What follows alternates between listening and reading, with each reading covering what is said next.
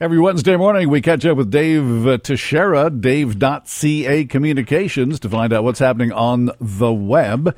This morning, Dave joins us from the Dave.ca World Headquarters in Maui. That's, that's true. That's pretty sweet. How'd you manage that? Well, you know, when you when you run a worldwide empire like I do, Jon, you have to sometimes travel around. Ah, so so so you did it on points, eh? Let's dive right into this. Uh, Airbnb, uh, which has become somewhat controversial, uh, especially in Tofino, where they're uh, actively working against Airbnb.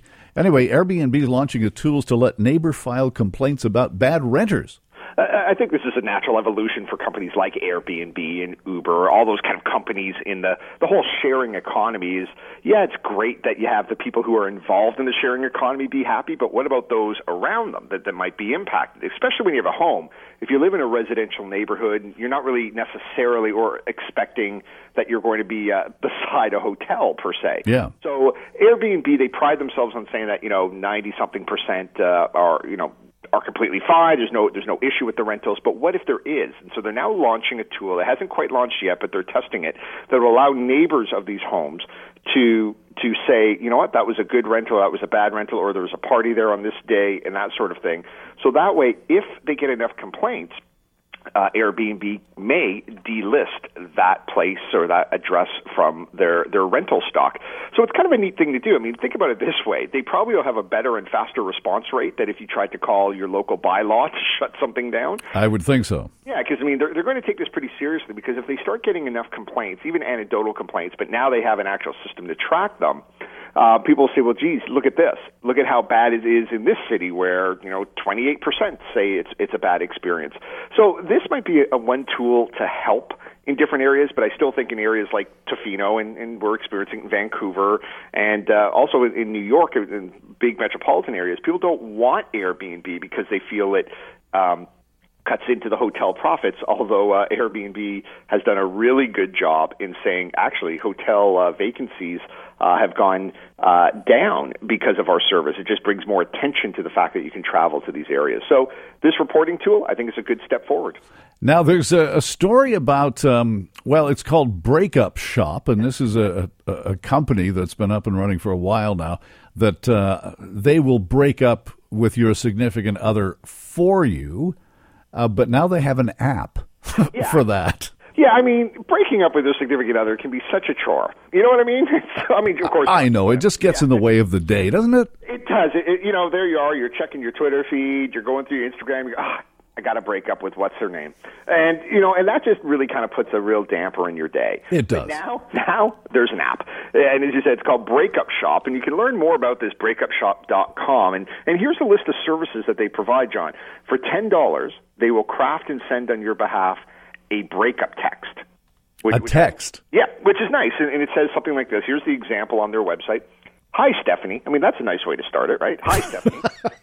By the way, hopefully her name's Stephanie. I was just going to say, unless her name is Doris. And that... This is, yeah, this is going to go right off the rails pretty quickly. Uh, hi, Stephanie. We're sending you, you, this message on behalf of Danny. We regret to inform you that Danny is breaking up with you. Although you've had a good run and shared some great memories along the way, it's time to move on. We offer you our deepest sympathies and wish you all the best in the future. Kindly, the breakup shop. I mean, Jon, that, that just seems like the most humane way to. Oh, and it's just so classy. it, it is. Huh? But, but if you want to take it a step up, uh-huh. right? Um, or, or, you want to make sure that you're out of the country before uh, the person gets the, the text, you can send a breakup letter. It's twenty dollars. Snail mail. You can mail that if you wanted to do that. Um, so you can also have a rush option on that. But then here's the, uh, you know, you can also get a uh, breakup gift pack. And this is all through the app where you can send the um, the, uh, uh, the the movie The Notebook to them, oh, uh, uh, a box of cookies, uh-huh. a thirty dollars Netflix card, a yeah. couple of red wine glasses, and a bunch of other things. Plus, of course, the note. Yeah. So I, I'm not sure if this is actually real or not, but. Um, it harkens back to the fact that uh, there is a study out there that says 27% of millennials have broken up with their quote unquote significant other through text message. And then when you add on through social media, it goes up to about 40%. I so, think that, that it, I wouldn't be so much offended by being broken up with. I would be really offended if it happened via snail mail. Yeah, I mean that just takes too long. I mean, come on. Yeah, a lot know, can show, show, show, some sensitivity. Do it quickly. A lot can happen you yeah. know, in the in the three days it takes to get that letter to your mailbox. I, I, think what would be interesting is, is while you're sending the letter, if she is sending you the text, that, that, you know. But I mean, this is another way of technology, probably having a little bit of fun, but it does highlight the fact that people are using social media and text messaging to end their relationships. Most famously, apparently, uh, Russell Brand uh, ended his uh, marriage slash relationship with Katy Perry uh-huh. on uh, um, New Year's Eve uh, in 20, 2011 Ooh. via text. Not a classy move. Dave Teixeira joins us every Wednesday morning for Web Wednesdays.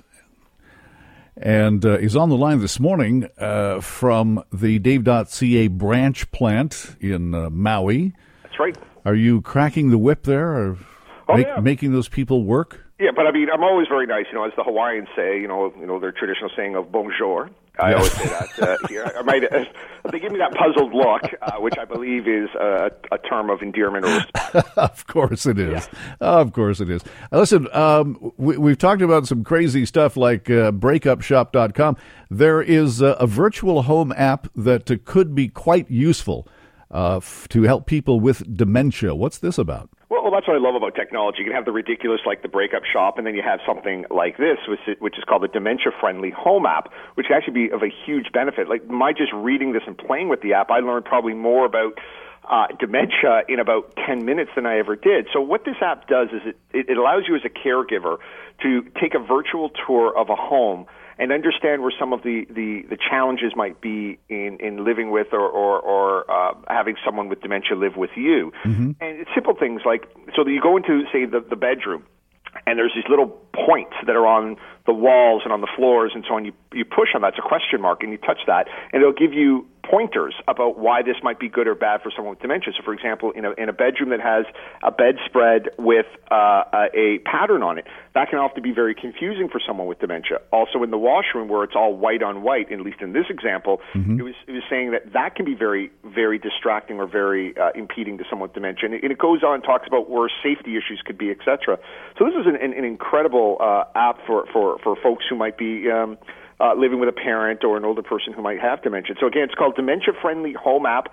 You can absolutely learn a lot about it, and you can uh, probably uh, make someone's life uh, with dementia a lot easier if they're living with you. And it's uh, a buck ninety nine uh, on the App Store and two ninety nine uh, on the Google Play. So it's uh, it certainly yeah. is a, a, tool that uh, is well within everyone's reach. And to be clear, the money for that will go to the Alzheimer's uh, uh, uh, Association in Australia. I believe it's in Victoria in Australia. They're the ones who created the app. So obviously, there's going to be some cost to that. But I think if you're going to spend, I, I, think a loved one's worth two bucks, Jon. I, I would and, think so. yeah. So, and, but you can absolutely learn an absolute lot in this app. All right, let's run through your uh, three quick things. Absolutely. Next week, uh, probably on the show next week, we'll talk about this. But uh, number one, Apple has sent out invites for March 21st, where they're calling it you know, looped in. So they're always, whenever they send their uh, invites out, it's always, you know, kind of a play on words or something. So looped in, uh, but likely this will be for a new iPad or uh, some sort of smaller iPhone. Instead of the 4.7 inch screen, maybe back down to the 4,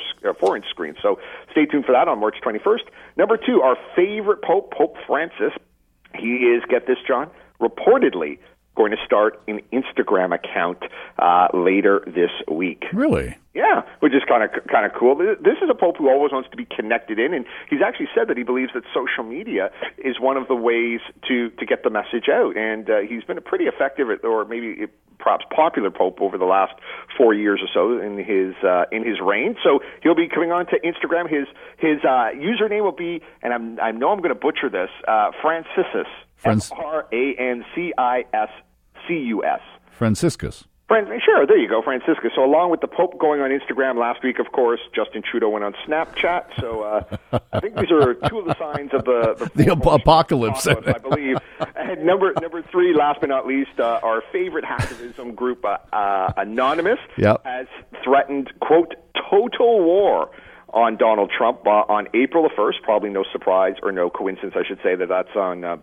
April Fool's Day, they're calling on uh, their their legions of followers to shut down all of Donald Trump's websites. They did something similar in December and that didn't seem to work too much. I don't think this sort of hacktivism where you're trying to censor uh, a candidate is a great way to do it. I think uh, a, a political campaign with arguments uh, against someone's ideology is better than just shutting their websites down. I think I hear the clippity clop of uh, hoofbeats now.